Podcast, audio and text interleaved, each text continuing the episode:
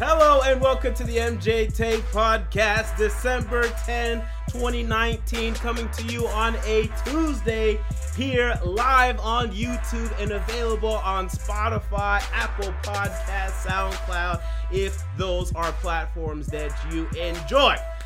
We are going to talk NFL Week 15 and we're also going to talk some NBA today. Because although there were some interesting NFL matchups, I don't want to spend the full hour doing that. And there wasn't anything non sports related I really felt like talking about today. So we're actually going to delve into the NBA. I'm going to give you my top 10 NBA teams right now this this won't necessarily be a list in terms of the top 10 teams I think are most likely to win the Super Bowl, or not even Super Bowl, excuse me, NBA championship. That's how you know I talk too much NFL. Um, this will not be a list of top 10 teams most likely to win the NBA championship. It'll more so be just the top 10 teams right now in terms of like a power ranking.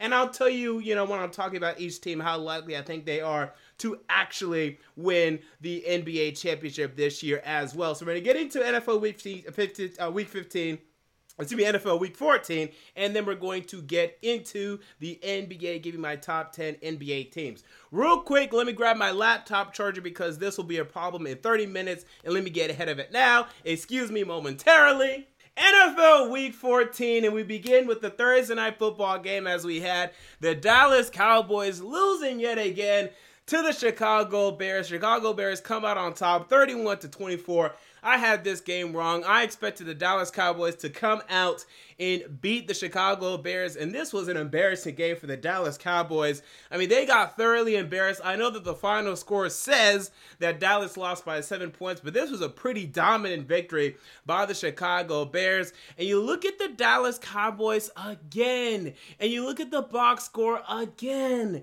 and Dak Prescott has at least twice as many throws as the Cowboys have This continues to be a poor formula for the Dallas Cowboys. It doesn't work. And they were ahead in this football game in the first quarter. That first drive, they ran the football, they moved the ball down the field. They threw it a lot in that drive too, but they scored the touchdown. They were up 7 zip, and then they got scared in the second quarter when the Bears put up points, started becoming pass happy again, and then before you knew it, the Chicago Bears were dominating the football game and ultimately won the football game. Very disappointing for the Dallas Cowboys, as again, they only had 3.7 yards per carry, but Ezekiel Elliott had 4.3 yards per carry and two touchdowns. I mean, just run the ball more. That's your formula. That's what you need to be doing. But they're not doing that. And now, they're tied with the Philadelphia Eagles for first place in the NFC East. Shockingly, if you watch that Monday Night Football game between the uh, Philadelphia Eagles and the New York Giants, which we will get into in a moment, but that is the case. And the NFC East will likely come down to that Week 16 Dallas Cowboys at Philadelphia Eagles game. However, we'll have to even see about that because who knows with these teams right now? I mean, the Cowboys are falling and they cannot get up, and the Eagles barely got up on Monday night. You look at the Chicago Bears, Mitchell Trubisky actually looked pretty good in this football game. Mean, he's looked better overall over the past actual number of weeks now. So he's definitely going to be the starter next year to me. I'm telling you, they're not going to give up on Mitchell Trubisky. They're going to give him another shot. I just don't see them trading for uh, Cam Newton or picking him up if he's released. I think they're going to go with the Marcus Mariota type option, a Teddy Bridgewater type option, a guy that can start but is not necessarily dead set on looking for a starting job, would like a starting job. I'm sure Teddy Bridgewater would love to have a starting job. I'm not as convinced that teams are going to go into Teddy Bridgewater and give him a starting deal. I mean, and especially right now when you look at all these teams that quote unquote need quarterbacks, a lot of them are either going to settle with taking a guy like Joe Burrow or Tua Tagovailoa early, or the Denver Broncos, they still have Flacco under contract, and they like what they're seeing from Drew Lock right now. The Bucks, we have to see what they do with Jameis Winston, but I'm thinking more and more they may just franchise him. I'm wondering how many teams are actually going to be on the quarterback market. So I don't think the Chicago Bears are going to go down that route, but Mitchell Trubisky's been looking better lately, and Devin Montgomery looks good. He's developing well, so you have to like that if you're a Chicago Bears fan. Looking at the next game, we have the Cincinnati Bengals at the Cleveland Browns, an AFC North game that we really didn't care about. The Cleveland Browns are done at this juncture. They're still in it, mathematically speaking, but not practically speaking. Baker Mayfield, though, did not play well in this game 11 of 24, zero touchdown, two interceptions. This was not a, perfor- a strong performance by him. Continued frustration by Odell Beckham Jr., only two catches for 39 yards despite five targets this offense is just not working. Now, you can score points against the Cincinnati Bengals, and Nick Chubb had 15 carries for 106 yards, and Kareem Hunt had a rushing touchdown, and Baker Mayfield added a rushing touchdown as well. But this is a very disappointing season for the Cleveland Browns, probably more so disappointing for the 1 and 12 Cincinnati Bengals. So, disappointment all around in the AFC North dweller here. And you look at the Cincinnati Bengals, at least Joe Mixon played well for you 23 carries, 146 yards, and a touchdown. Andy Dalton was Andy Dalton, not the very good Andy Dalton in this game. Who cares about this game? Let's just go ahead and move on. I'm sorry, Bengals and Browns fans. Next game, we look at the Baltimore Ravens at the Buffalo Bills. Josh Allen. And I know that the Baltimore Ravens defense is okay. I'm not even gonna say it's great. A lot of people say it's a great defense. I don't buy that. They allow you to put up points on them. They allow you to move the football on them. I think they're okay, maybe pretty good. I don't think that they're very good. I know statistically they turn over the football a lot. That's one thing they have going for them, so they score a lot of points. But I'm not convinced how great this Baltimore Ravens defense is. And with that said, Josh Allen was 17 of 39, 146 yards. He was missing a lot of throws in this game, only 3.7 yards per carry. Not a very strong performance from Josh Allen, sacked six times in this game. So the offensive line didn't give him the protection that he needed. But this is why I still have my reservations about Josh Allen moving forward. Now, he can continue to develop, and hopefully he does if you're a Buffalo Bills fan. But this is why I have reservations about him. Look at Devin Singletary. He ran well. It looks like he's really going to be able to take a hold of that starting running back position and next week uh, be able to, uh, you know, really take advantage and move forward as the starting running back for this football team. But we'll have to see about that. You look at the Buffalo Bills and uh, or look at their wide receiver core. They didn't really do much on uh, in terms of that defense. Anything noteworthy? Not quite. But for the Baltimore Ravens, you only won this game by seven points. Some would be concerned by that, but Buffalo's a tough out, especially at home, especially in December. That is something that you have to consider. I mean, we saw the New England Patriots almost lose in Buffalo we did see the Philadelphia Eagles go to Buffalo and perform really well, but this is not an easy team to beat in Buffalo, especially this time of year. So I'm fine with it. Lamar Jackson still threw three passing touchdowns despite only 145 passing yards.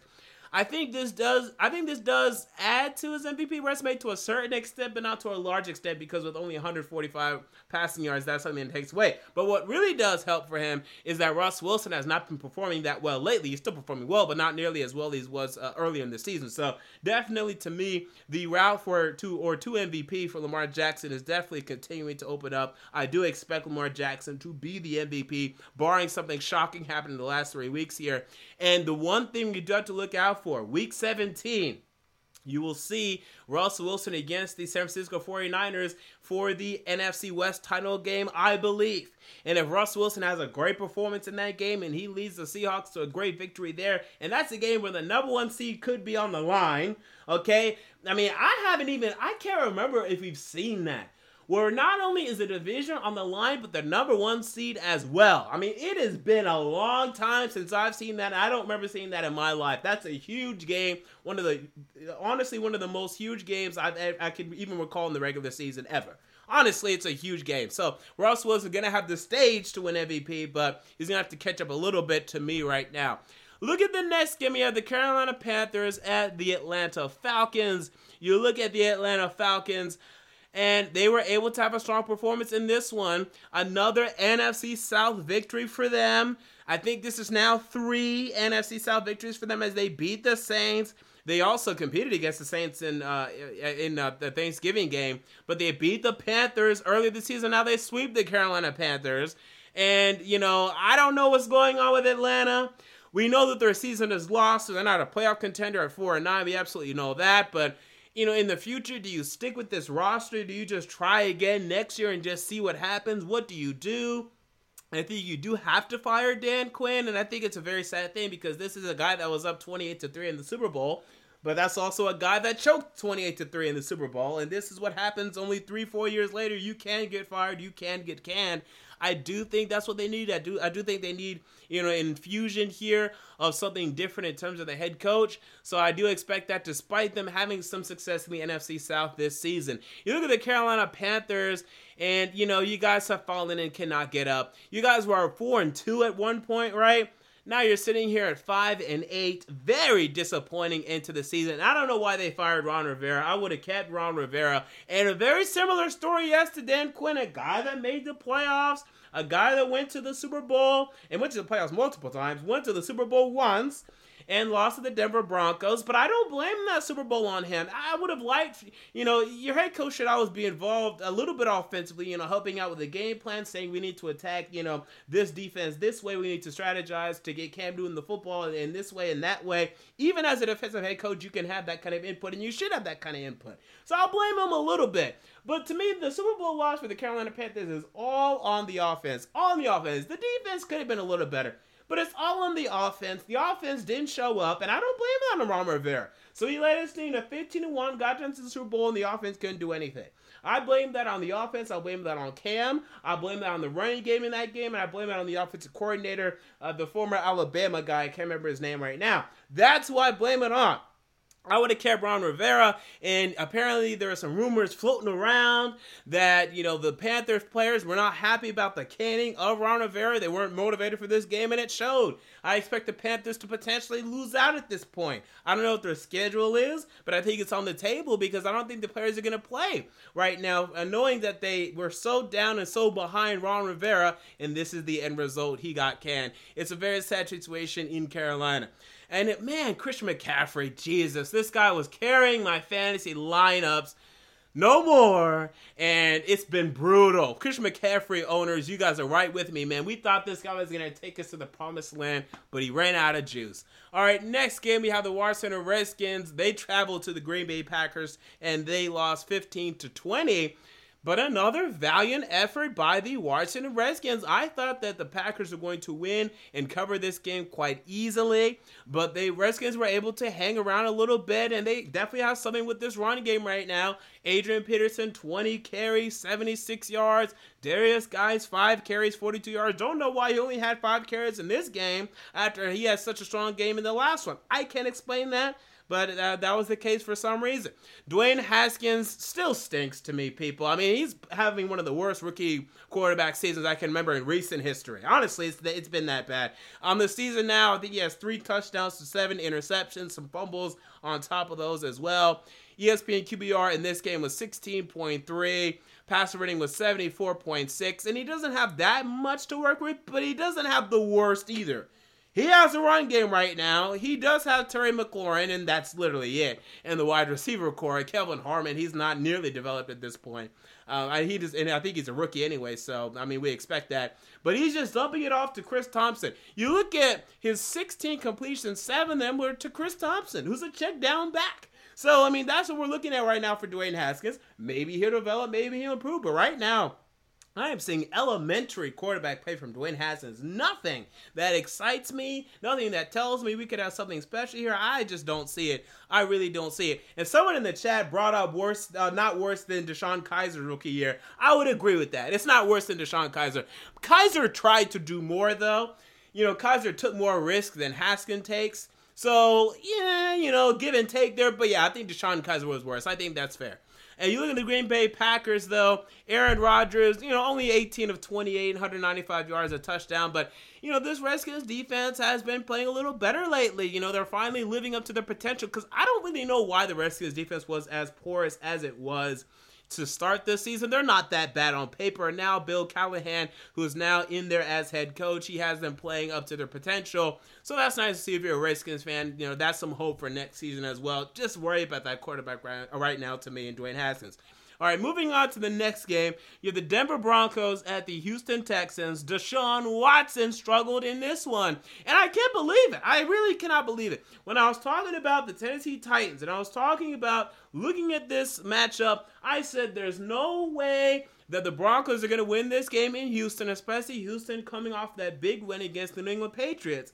But the thing is, maybe they actually were on too much of an emotional high and then facing the Broncos the week later, it's like, eh, who cares? We're facing the Broncos. We don't really need to try. And this is what happens. But this is truly a shocking result that changes things drastically in the AFC South. Now the Titans are absolutely in it.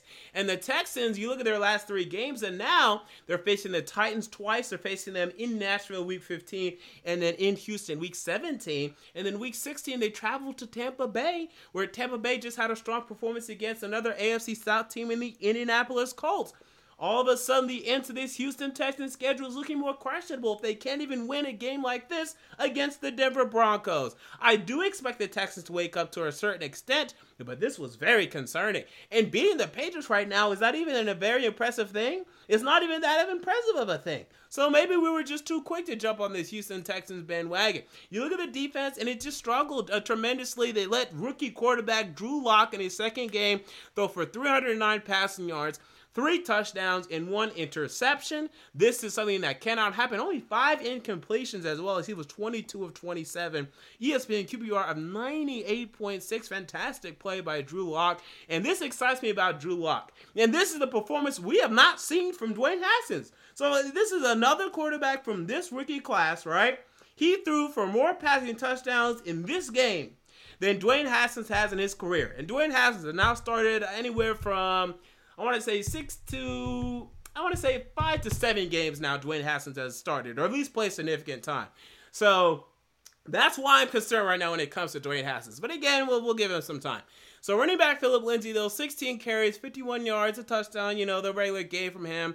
Not much from Courtland Sutton in this game. He had five catches for only 34 yards, but a lot from Noah Fant, 113 yards for him. So that's another weapon on this Denver Broncos offense that is showing signs of development. So now, if you can look at, you know, Drew Lock and this guy can be something. Courtland Sutton has shown a lot of potential this year, and he's really started to come into his own. Noah Fant is showing some signs here. I'm not a big fan of DaeSean Hamilton. Uh, he's all right to me, but I think he needs some more wide receivers in here.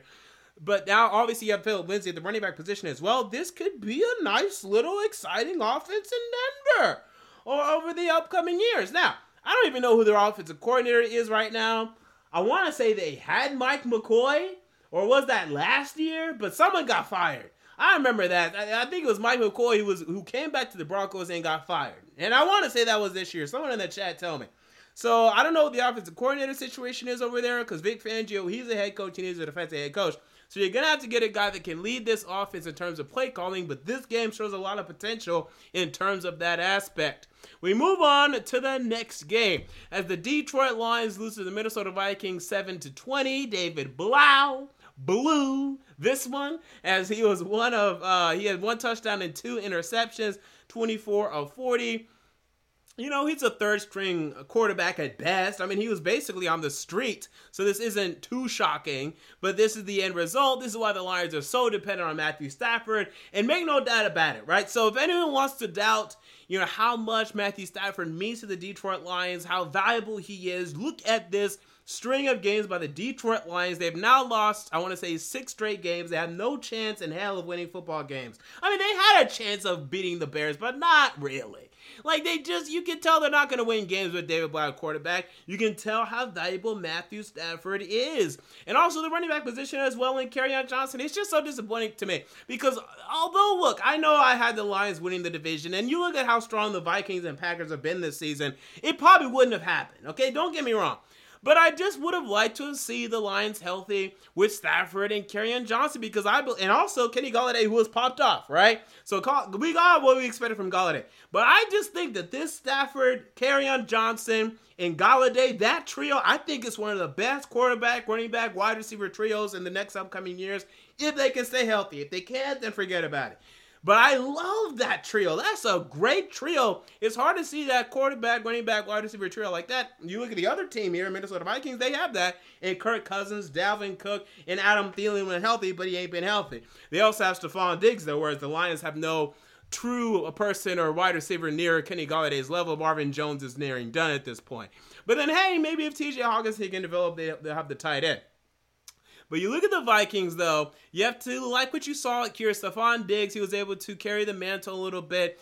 Laquan Treadwell had a, had an, an, appearance in this one, two catches for 42 yards. So you know we got something out of him because Adam Thielen again. Oh my God, Adam Thielen! I have Adam Thielen right now in one of my fantasy leagues at work, and he just screwed me this season. I mean, absolutely. I had the third most points with Adam Thielen on my team this year. If I had anyone else, if I would have picked a normal wide receiver like Kenny Golladay, I want to say I took him over Kenny Golladay. If I had Kenny Golladay, I think I would have won the whole league. But every single week, Thielen was out, and I was eight points away from winning this matchup, this matchup, this matchup. So frustrating. Oh, Adam Thielen. Oh, and he was always almost, well, he might play. He's questionable. He never played. It was so ridiculous owning Adam Thielen this year. But anyway, it is what it is. You look at the other things. Dalvin Cook, I was surprised how much he played in this game because looking at his injury against the Seahawks, I thought he was legitimately hurt, but by Tuesday and Wednesday in practice, he was saying, I'm good to go. So he played well. He looks like he's healthy. So it doesn't look like that's a problem for the Minnesota Vikings. We look at the next game, and this was the game of the week, maybe even the game of the year. As we have the San Francisco 49ers traveling to New Orleans, defeating the New Orleans Saints 48 to 46. An incredible game, incredible performances, at least offensively, by both teams. I did not expect this many points. Like, I know these are two very potent offenses, but I thought that these defenses were going to show up more than this. 48 to 46. I thought it was going to be maybe 35 32, not 48 46. But hey, this is what it was. And the 49ers, they had the ball last. They got it done. They scored that last uh, go ahead field goal. And you just had the feeling, even though there wasn't much time left in the game, you just had the feeling, though, that they were still going to go down and get the field goal because that's how porous of the defenses have been. And then George Kittle, he goes beast mode and rattles down the field and gets, you know, significant yardage to set the 49ers up.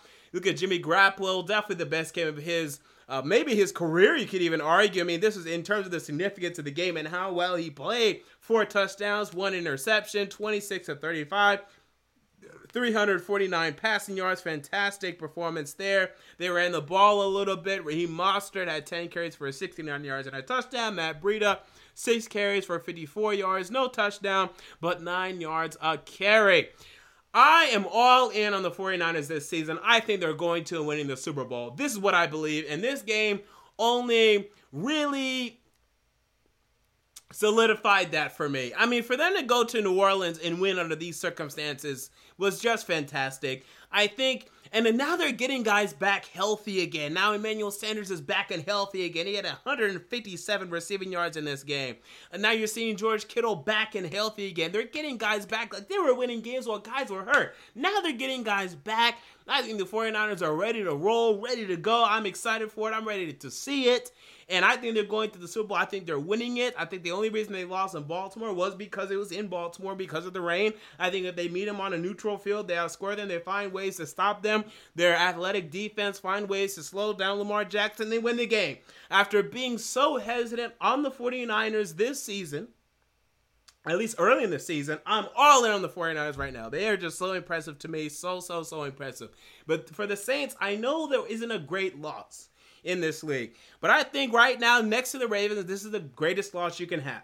And for you to perform this well, I did not expect you to perform this well offensively because the Saints have been struggling a little bit, but it's been against NFC South opponents, right? And, and right, and as my friend on YouTube, Louis T says, you know, this is family business. When you're facing teams in your division, when you're facing rivals in your division, it's what he calls family business. Okay, if they say they ain't did it, they ain't did it. But if they did, it's family business. Shout out to Louis T. You just never know what's gonna happen in divisional games. But outside of the division, the Saints look great.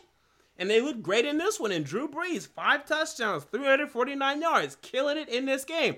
I still don't understand why they can't run the football consistently with Alvin Kamara. This has been such a disappointing year for Alvin Kamara in terms of our expectations of him. We expected him to be right up there with Christian McCaffrey, at least. But now he's getting shown up by Dalvin Cook, and it's not even close. He's getting shown up by Derrick Henry, and it's not even close. He's getting shown up by Nick Chubb, and it's not even close. I, I just don't know what's going on with Alvin Kamara this year. He should be way more dominant than he is. There's no reason why Alvin Kamara should not be right up there with Christian McCaffrey. There's no reason in the world. And yet, this is where we are. So, they got to figure that out. Now, Latavius Murray, he has seven carries for 69 yards in this game. So maybe you run more with Murray. Now, I'm not a big Murray fan. But maybe that's what you have to do because they're going to have to slow these games down a little bit. You just can't, right now, you cannot expect to outscore San Francisco. You just can't expect it to me, especially if they end up being the number one seed. You have to go to San Francisco and face them. You just can't expect that to happen. You have to slow these games down at least because they can't. They can run the football absolutely, and they will run the football on you. And that's to be the significant thing that they have over here in their defense to me right now is better too. So I think the 49ers are better than the Saints. The Saints had home field advantage here and they still lost.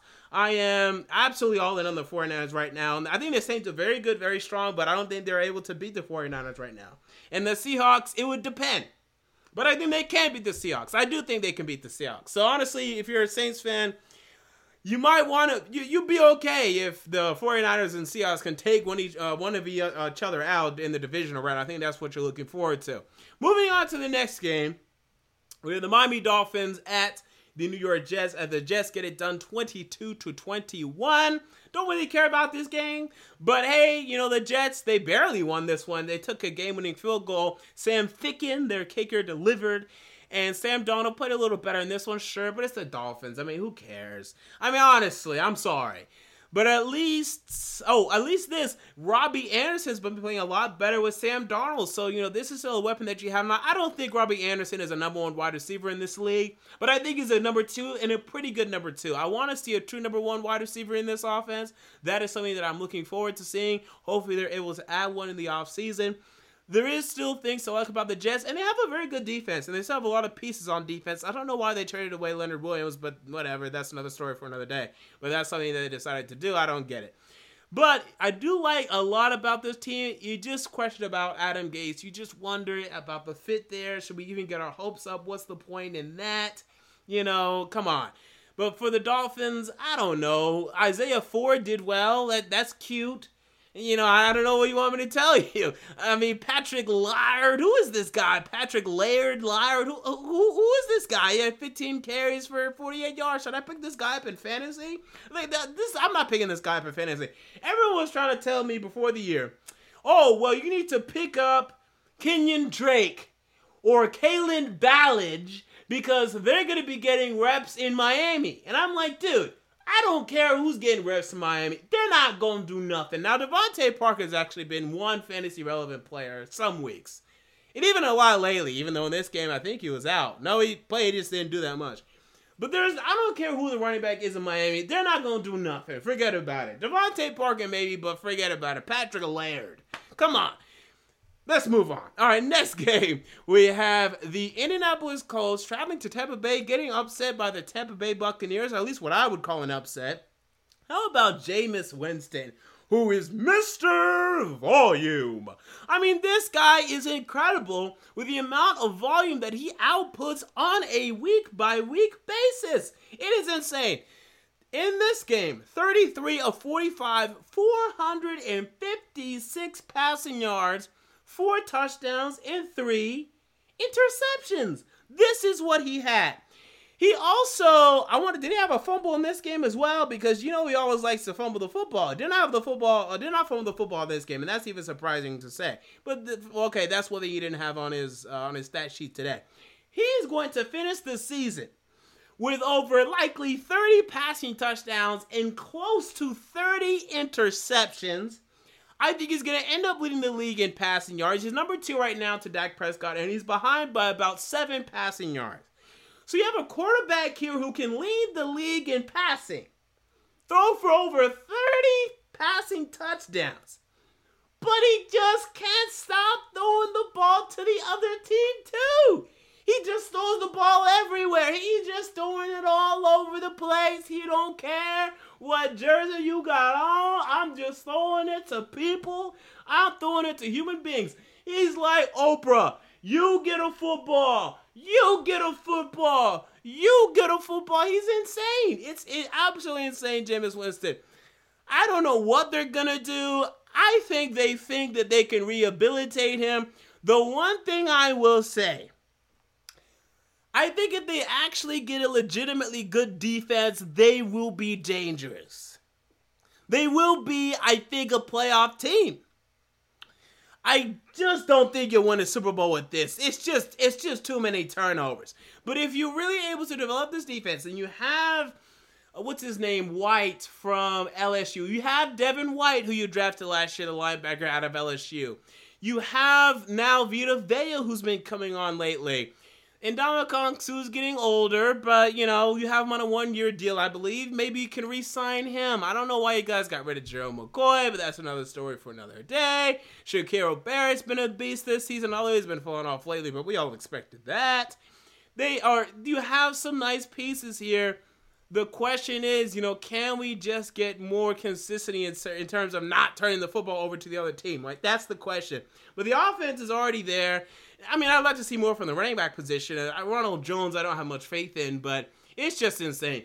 You look at the Indianapolis Colts, though, a disappointing game here. You're still in the AFC wildcard race, but you got to win out. And if you do, you actually have a, a, you know, a legitimate shot. You know, you have some tiebreakers that work in your favor against the Tennessee Titans. Against the Oakland Raiders, you do not. And the Steelers, I can't remember. But uh, you guys are definitely having a tiebreaker over the Tennessee Titans right now. So you can hold on to that, right? You can hold on to that hope and that belief. But uh, with the way the Titans are playing right now, I wouldn't back. Uh, I wouldn't bet on that. Jacoby Brissett, 19 of 36, but he had two touchdowns, zero interceptions. So I guess you have to like that aspect. Marlon Mack, 13 carries, 38 yards in his return, so not much from him there. And the Bucks do have a strong run defense. That is something that, do, that they do definitely have. But you guys are just missing T.Y. Hilton to me. T.Y. Hilton has just been so valuable for this Indianapolis Colts offense since he's been drafted. Since he was drafted, and I want to say 2012, yeah, 2012, right next to Andrew Luck, he was drafted in the fourth round. So, uh, you know, without T.Y. Hilton, you just can't move the football consistently, can't put up enough points. I mean, you scored 35 points, don't get me wrong, but, you know, only 250 passing yards, only 66 rushing yards. You mostly got points because Jameis Winston kept giving the ball right back to you. And I think you guys had a pick six, if I remember correctly, when I saw the highlights. So it's just frustrating. You guys started so strong, four and two. You guys started this season, but everything went to hell when Brian Hoyer had to come in from a couple of games, and you guys got hurt. So you can at least fall back on that. But again, I would not move forward with Jacoby Brissett. I'm not. Well, you can move forward with him, but I'd look if there's a quarterback that's sitting there in the first, second round, I'd take him because I don't think Jacoby Brissett's gonna win a Super Bowl in this league, and I'm actually damn set on that. We move on to the next game. We have the LA Chargers at the Jacksonville Jaguars. Chargers get it done 45 to 10. An incredible performance by the LA Chargers, who continue to be inconsistent this season in our lives this decade, this millennia, this generation. I mean, this Chargers team is ridiculous. How they can, and I know the Jaguars are not very good. Don't get me wrong. We're going to get to the Jaguars in a second. But how the Chargers can so strongly defeat the Jaguars like this, so strongly defeat the Green Bay Packers the way they beat the Green Bay Packers a number of weeks ago, but still this season, it's just insane to me. I don't understand it at all. But Philip Rivers was back for this game. He, had, he was 16 of 22, 314 carries, 3 touchdowns, 0 interceptions, 14.3 yards per attempt. People keep wanting to say that Philip Rivers is done. It's sacrilege. I, the only thing that he's struggling with is in how he's viewing the game, but he does this literally every three or four years. It's literally a cycle with Philip Rivers. But if you're watching the Chargers, if you're watching Rivers, it's not a physical thing. He can still make the throws. That's not the problem. The problem is he just been backing up sometimes and just chugging it. Just chugging it for no damn reason. And you're like, what are you doing? And it'll be off on some throws. He'll have some inaccuracy too. He's had some accuracy problems. But he's not done physically. I'm not worried about Philip Rivers physically. Literally every three years, about every two, three, four years, he has seasons like this. And you just accept it. He just threw for 20 interceptions. That's what happened. I don't get it. then the next season he'll be stronger than ever. That's Philip Rivers. If you've watched him in his career, that is literally Philip Rivers, people. That's what he does. But anyway, we look at Austin Ekeler, who was an absolute beast in this football game. Eight carries, 101 yards, also receiving four receptions, 112 uh, yards. Incredible receiving performance from Austin Ekeler, adding a touchdown there as well. So hopefully you started Austin Ekeler, who's still very fantasy relevant at that at this point in the season, and even Melvin Gordon ate, so he's not even taking away from Melvin Gordon if you have Melvin Gordon as well. But as for the Jacksonville Jaguars, I mean, what an absolute disaster. They stink. They thought that, you know, benching Nick Foles and starting Gardner Minshew would be the answer to all their problems. What ridiculousness. I mean, Nick Foles is not very good, and they should start Gardner Minshew, but your problems go deeper than that. This is just a poorly coached team. They give up so easily. I was trying to tell people this year when they were picking the Jacksonville Jaguars to win games, to do shit, I was trying to tell them they're not going to do anything. Okay, they're going to quit when the going gets tough. They traded away Jalen Ramsey. They still have AJ Bouye, whose uh, effort wanes consistently. Yannick Ngakoue, whose effort wanes consistently.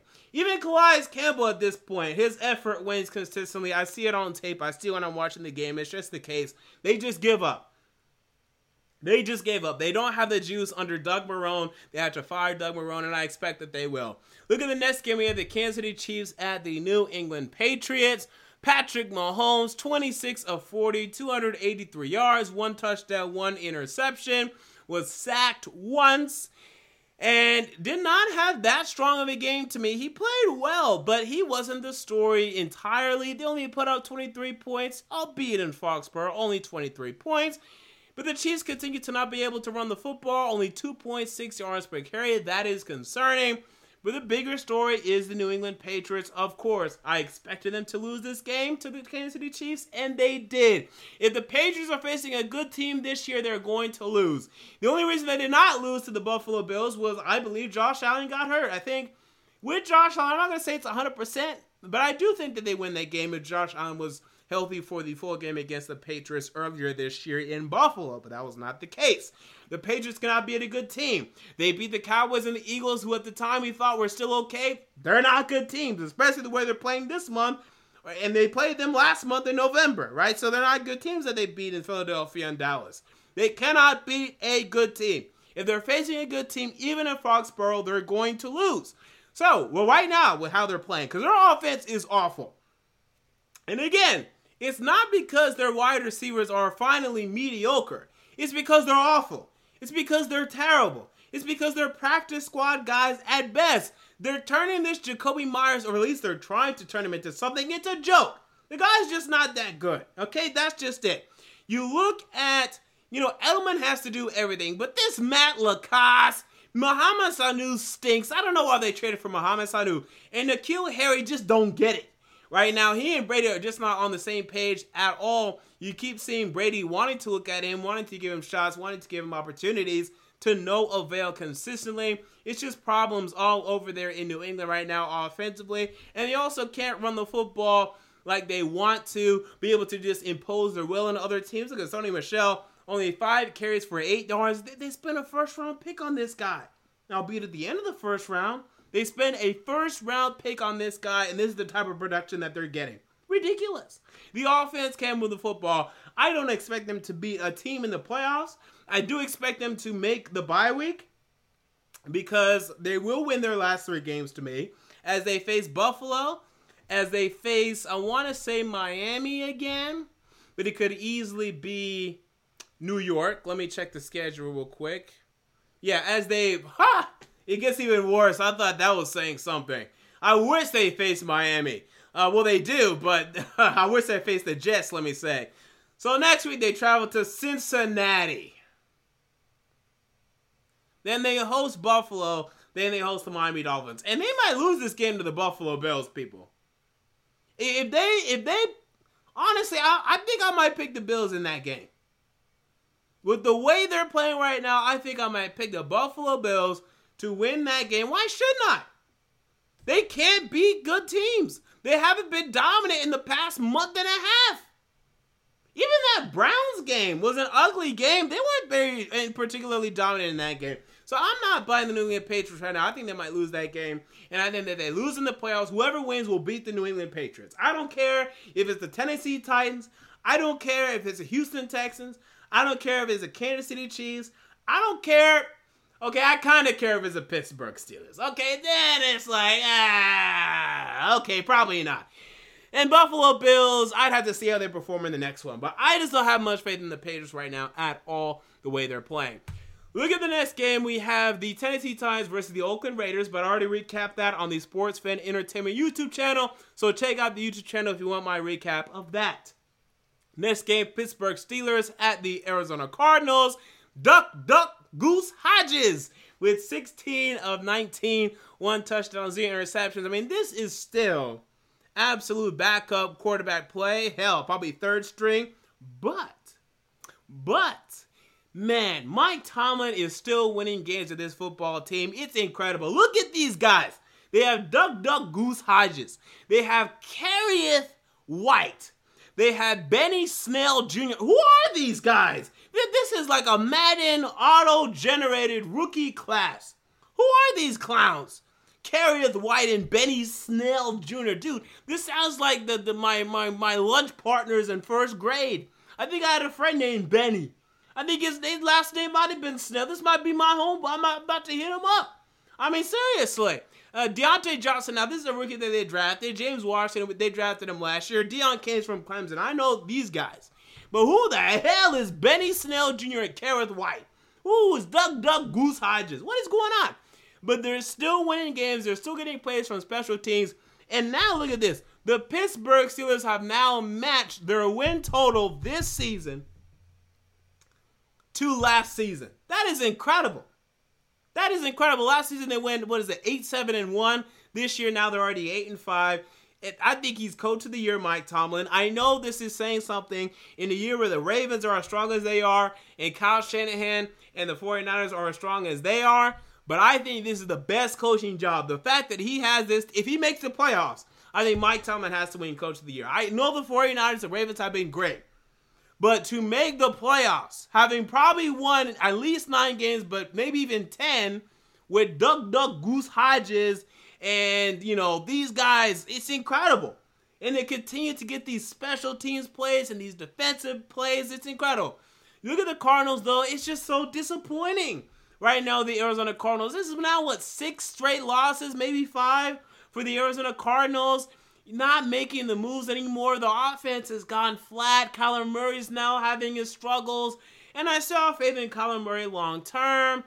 But you know, the offensive line is now starting to have his problems. He was sacked five times in this game. They got after him. They they gave him problems. They struggled uh, consistently. So it was a problem Oh, by the way, someone in the chat correct me that the Steelers were nine six and one last year. I remember now that I think they yeah they won that Week 17 game, but um, yeah, you look at this Cardinals team. It's just frustrating, uh, especially for me because I'm a big Colin Murray fan. But you know the run game it's just non-existent. They're just trying to run with Kerryon or Kenyan Drake and, and David Johnson. I mean, it's just pretty much non-existent, and it's just rearing its ugly head at this point.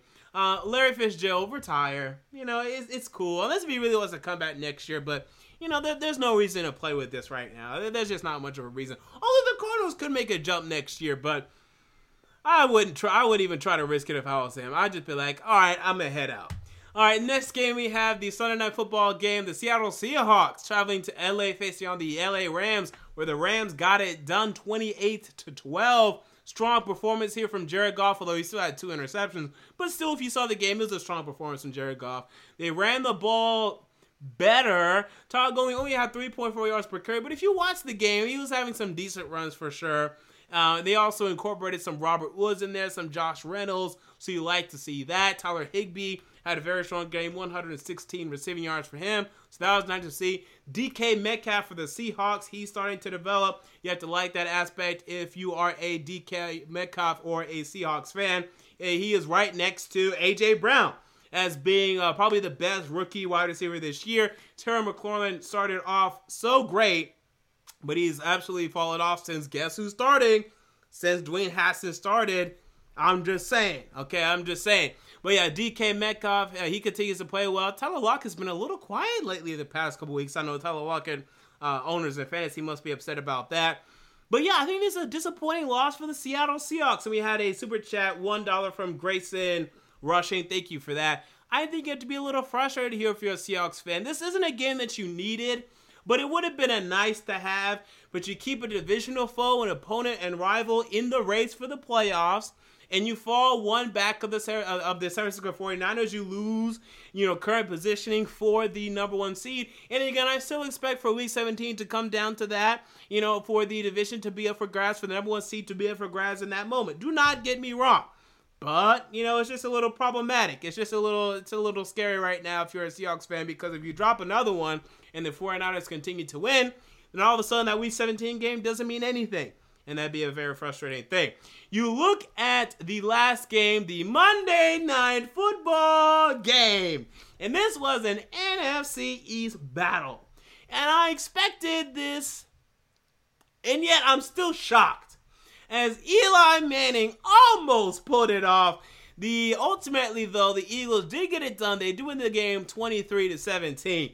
But boy, oh boy, the Giants were up 17 to 3 in this game, and you just felt that, man, the Eagles blew it again. Eli Manning has caught Pizzle, a Giants YouTuber would say, Eli! Eli Manning almost pulled off a Monday night little, little miracle. It wouldn't be a miracle. Being the Eagles is no damn miracle right now. But it would have been nice. It would have been a nice story, a nice win for sure as the Giants. Jesus, how many games have they lost in a row now? The New York Giants are now sitting what two and eleven. That is now nine straight losses for the New York Giants. They have fallen and they definitely cannot get up. That is a league worst right now for the New York Giants. Disastrous. You know, at least they're probably going to get Chase Young at the end of this thing. And it's actually incredible. They're, they're going to have Saquon Barkley and Chase Young on the same team. I mean, that is, those are two great building blocks to have right there. I still don't trust the Giants to do anything with them because they're the damn New York Giants. But if they hire the right coach, then we'll have that conversation. But here's the thing about Eli. He was 15 or 30, two touchdowns, zero interceptions. He looked fine. Like, no one's saying that Eli Manning is horrible. No one's saying that he's awful. He's just not good. He's just done. There's just no reason to start him anymore. So I know, you know, the Eli fans were happy to see him out there and they wanted to defend him saying, oh, he looks so good. He had us with the lead. He didn't look that good. Okay, let's relax there. For the Eagles, though, well, at least you won the game. You know, you, you won the game. You showed moxie. You showed fight. You showed heart. You came back. You won the game. Now you were down 17 to 3, which is ridiculous. But you were able to come back and you were able to win the game. Carson Wentz played well to me. But there is bad news out of this game as Alshon Jeffery is now out for the season. And this hurts because your wide receivers are awful outside of Alshon Jeffery right now. And I was a fan of JJ Arcega Whiteside. He was drafted in this 2019 draft by the Philadelphia Eagles in the second round. I was a fan of him. He's struggling right now. He is not developing the way I thought he was going to early and they've had injuries in and out. Also, Lane Johnson looks like he's week to week right now. I don't think the Eagles, and this is saying something because the Cowboys are awful.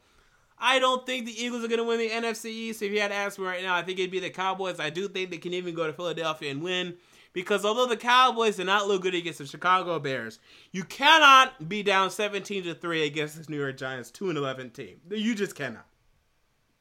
You just cannot. And this is what the Eagles did. So the Eagles to me have been more embarrassing lately, and they are both embarrassing.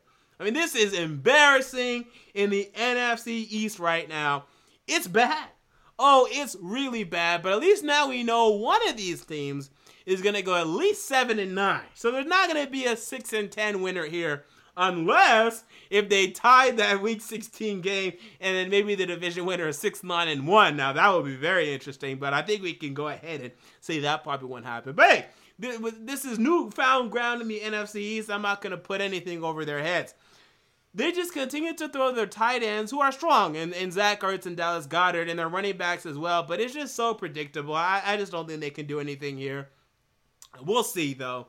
But I think it is the Cowboys division as soon as they wake the hell up. And I do expect them to wake the hell up this upcoming week after they've had a lot of rest from that Thursday night football game. And we are finally once again talking NBA. It's time for me to reveal my top 10 NBA teams so far this season. Now, I made this list on what's today again? Tuesday? On Tuesday during the day. I know there are some results tonight, so the records are not updated, and also my thoughts are not updated to what happened tonight. If I look at the scores right now, I don't think anything happened that was that shocking that would actually affect my rankings. Yeah, the biggest one is Philadelphia, who I expected to win, and they did. So we're fine with that. So, with that said, my number 10 team right now in the NBA the Denver Nuggets at 14 and 7 on the screen is what it says, but after tonight's loss to the Philadelphia 76ers are now 14 and are now 14 and 8. And sorry if I I might mix up and say Denver Broncos or Philadelphia Eagles because I talk too much NFL. But we're going to get into the NBA rhythm soon enough. So yeah, number 10 we have the Denver Nuggets at 14 and 8. I've been a little disappointed. I actually expected the Nuggets to potentially be the number 1 seed in the Western Conference. I didn't get to make my NBA predictions before the season, but I thought it was on the table. Looking at how strong they were last season, winning, I think it ended up being 58 games, could have been even 60. I wouldn't even be surprised, but definitely being one of the top teams in the Western Conference. I know the conference has gotten more difficult with the Lakers and the Clippers having the additions that they had. But looking at the Nuggets, you expected a larger leap from Nikola Jokic. You expected a larger leap from Jamal Murray, and you just haven't seen that. And not only that, but even like a guy like Malik Beasley to really come into his own, because I'm a huge Malik Beasley fan. They've been a little disappointing. Still a strong team. But looking at how they performed in the playoffs last year, there's no real reason to think that they're a contender at this point. Maybe they catch fire later, but they've been a little disappointing and they come in at number 10. Number 9. Oh, that is not correct. Uh, number nine on the screen, if you're watching on YouTube, it also says the Denver Nuggets, but it should say the Phil. It should say the Toronto Raptors. I want to say. Let me check. Yeah, uh, number nine should say the Toronto Raptors, who are 16 and seven as well. And how strong have they been to start this season? At a record of 16 and seven right now. And the one thing I did not expect was for Pascal Siakam to be as good as he is right now. He is absolutely fantastic, Pascal Siakam, averaging over 25 points a game. Uh, what is it, like seven, eight rebounds a game, maybe even nine. He, turning into the defensive stud that he is, running around. He's been incredible we just don't buy into the fact that the Raptors can actually go anywhere in, in, the playoffs. You know, past even the second round would be shocking. Getting to the second round is going to be difficult this year, but getting past, uh, you know, the the second round, that, that we don't see that happening with Pascal Siakam being the star player and seeing how they consistently performed in the playoffs without Kawhi Leonard and you know, in the old days with DeMar DeRozan, we don't expect that, but you have to respect how strong they've been the regular season. For them to be 16 and 7 and consistently beating good teams like they are, number nine has to be the Toronto Raptors. Number eight the Houston Rockets, who are 15 and 8. Now, this might shock some of you if they are, as they are only like 5 and 5 in their last 10 games, but I still like the Rockets overall. A lot of people were concerned when the Rockets added Russell Westbrook because the question was, how are they going to be able to share the ball between Russell Westbrook and James Harden? And it hasn't been a problem. And the reason it hasn't been a problem, and the reason I knew it wasn't going to be a problem, that's literally all they have. It's literally just Westbrook and Harden. and A little Eric Gordon, a little Clint Capela. But it's pretty much just Harden and Westbrook. And you can share the ball between two players. The problem is if you go 2004 Lakers and you have Kobe and you have Shaq and you have an old Gary Payton and you have an ascending Derek Fisher and you have an old Carmelo and I think Rick Fox was still the team at that point and you have this and you have that and everyone wants the ball and everyone wants to do this and that. When you just have Russell Westbrook and James Harden and essentially a bunch of role players, oh, it can work. Now you're still not gonna win the NBA championship. It's still not good enough to win the NBA championship. It could be if you could replace Clint Capela for someone like someone that isn't ball dominant but can still be very strong defensively for them. Like let's say Rudy Gobert. If Rudy Gobert was on this team, I'd be like, okay, title contenders. Still probably want to pick him over the Lakers and Clippers, but they'd be the number third team in the Western Conference right now. They don't. They have Clint Capela and they have Eric Gordon, and that's pretty much all that's really helping them right now. So they'll make the playoffs. First round, we'll see if they can win that. But they're fine. They're exactly where they were last year. And some people say well, what's the point of getting Russ Westbrook if you would have went farther with Chris Paul? That was a different Western Conference. It was a weaker Western Conference, and this Western Conference is more difficult. This is a better Western Conference right now. I know the records are similar to the Eastern Conference, but you can just tell talent wise, this is a tougher Western Conference right now. The Rockets will go no farther with Russell Westbrook than they went with Chris Paul. But I do believe it is a better team. I really do believe that it is on paper for sure. And I think that they showed that, hey, they're all right and they will be in the, you know, they'll be in the second round discussion. All right, number seven the Philadelphia 76ers, who won tonight, who defeated the Denver Nuggets. So they are now 18 and 7, and they've looked good. And they've looked damn good. The thing is, right now, there are some teams that are doing better in the regular season. Are really surprising in the Eastern Conference in the regular season right now. So they just are outside the top five at number seven here, but I still like a lot of what I see. And I just want to see how they perform in the playoffs. That is a very important thing. Now, it is important to remember that if the Kawhi Leonard ball doesn't fall in, we could be looking at an entirely different NBA champion last season. And we probably are, right? We probably are. But it did, right? So the question is can the 76ers go that extra leap in the playoffs? Can they make that extra step? Because they're still a very young team. I know they added Al Horford, they added some veterans in that locker room, but when you're still led by Ben Simmons and Joel Embiid, when those are your leaders, you are still a weak team in terms of experience. And in terms of playoff experience in the NBA, you need that. That is something that you need in order to win. Absolutely, you need that. Like you need to lose in the playoffs at least three, four times before you're going to get the hang of that thing. That's just the way the NBA works. So that's the one thing there to be hesitant about when it comes to the 76ers. But right now I have them at number seven. Number six, we have the Miami Heat at 17 and 6. They've been so strong this season. Now 18 and 6 as they beat the Atlanta Hawks today. I mean, this is just a well balanced basketball team at this point. You look at it headed by Jimmy Butler. What a great addition he's been. He's had his head on straight. He's not causing drama in the locker room. So you have to love Jimmy Butler, what he's been doing for this basketball team.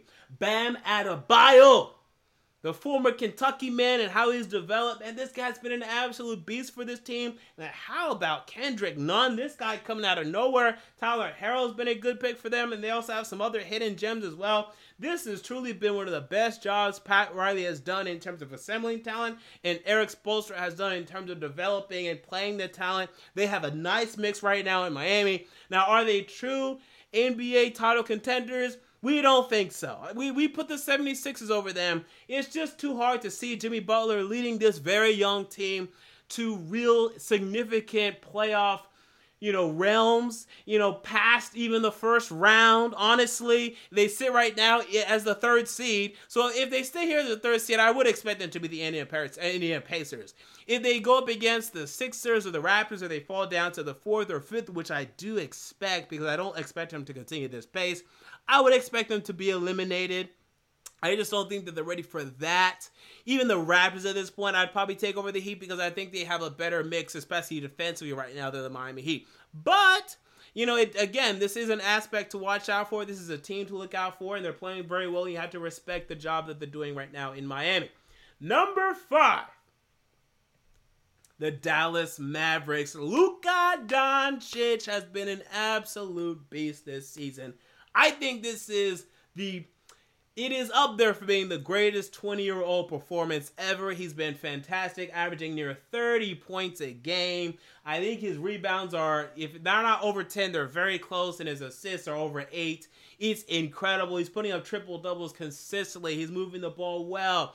His usage rate is high, but he is passing the ball as well and he's just getting his team involved. And it's just so beautiful. I like Luka Doncic coming out of college, well, not even coming out of college, coming out of Real Madrid.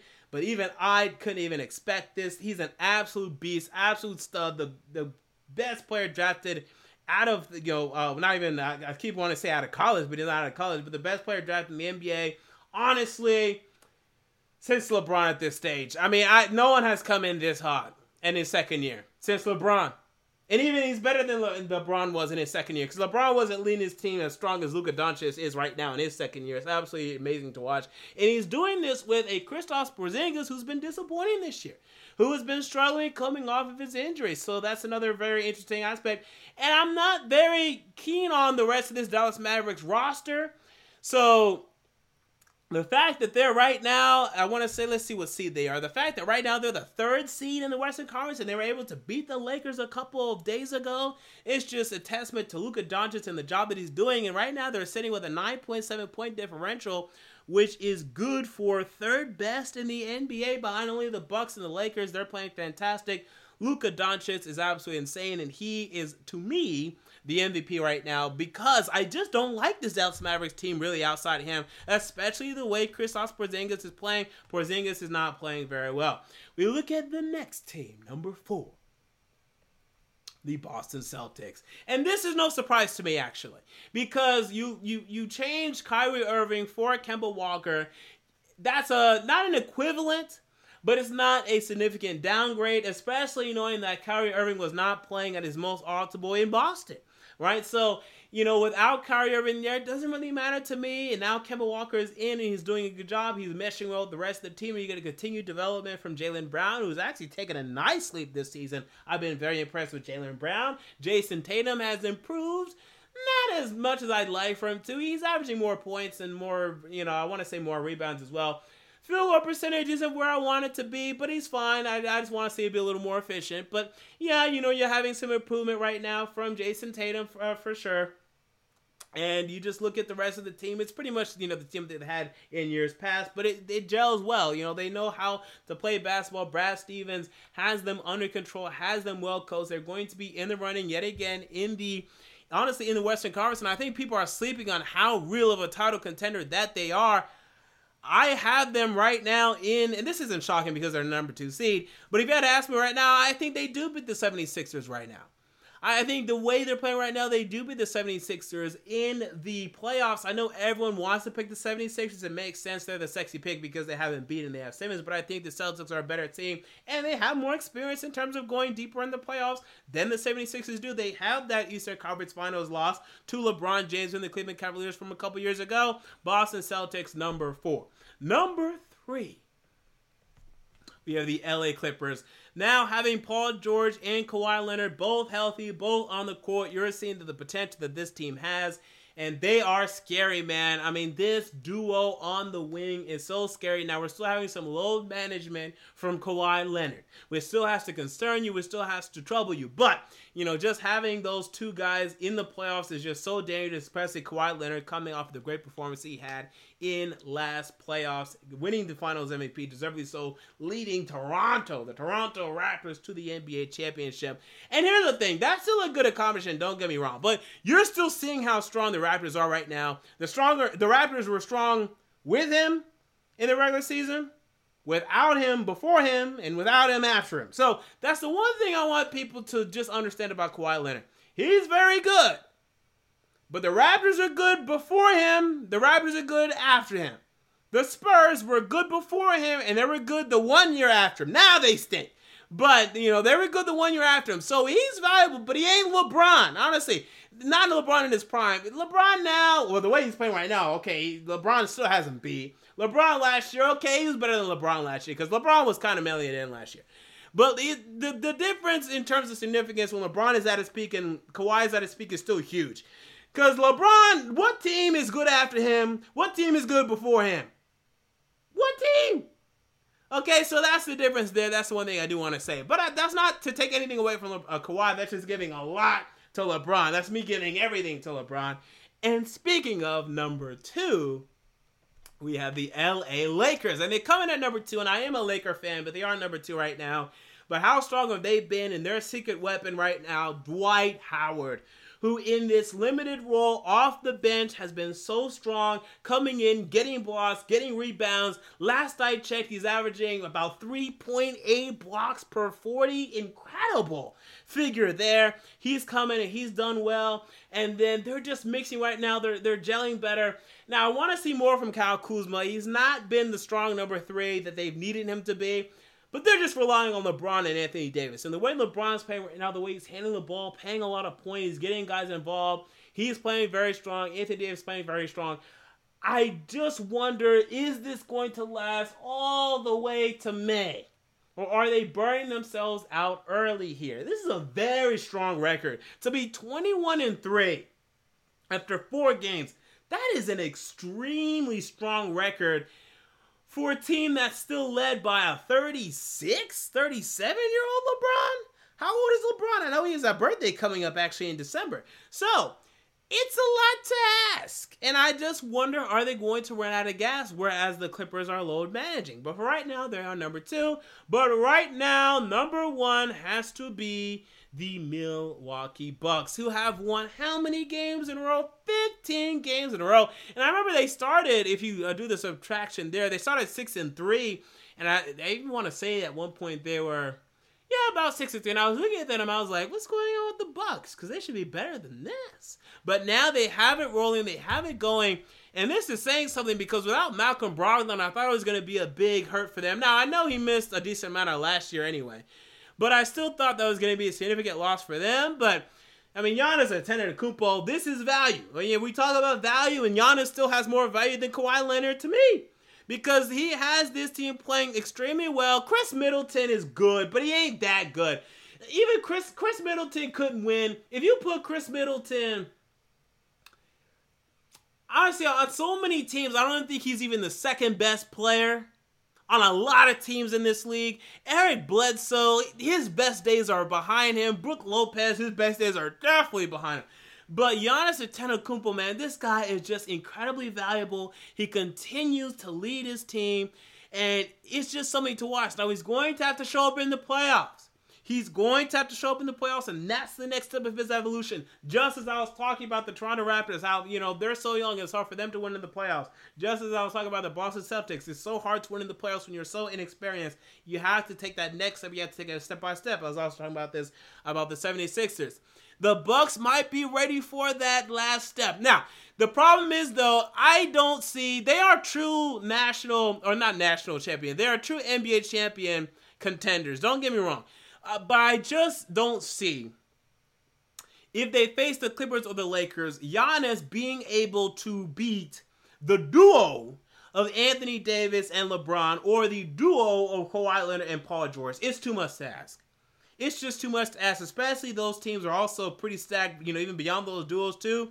But Giannis, when his running mate is Khris Middleton, and LeBron's running mate is Anthony Davis, and you look at uh, Kawhi Leonard's running mate is Paul George, that's a lot to ask.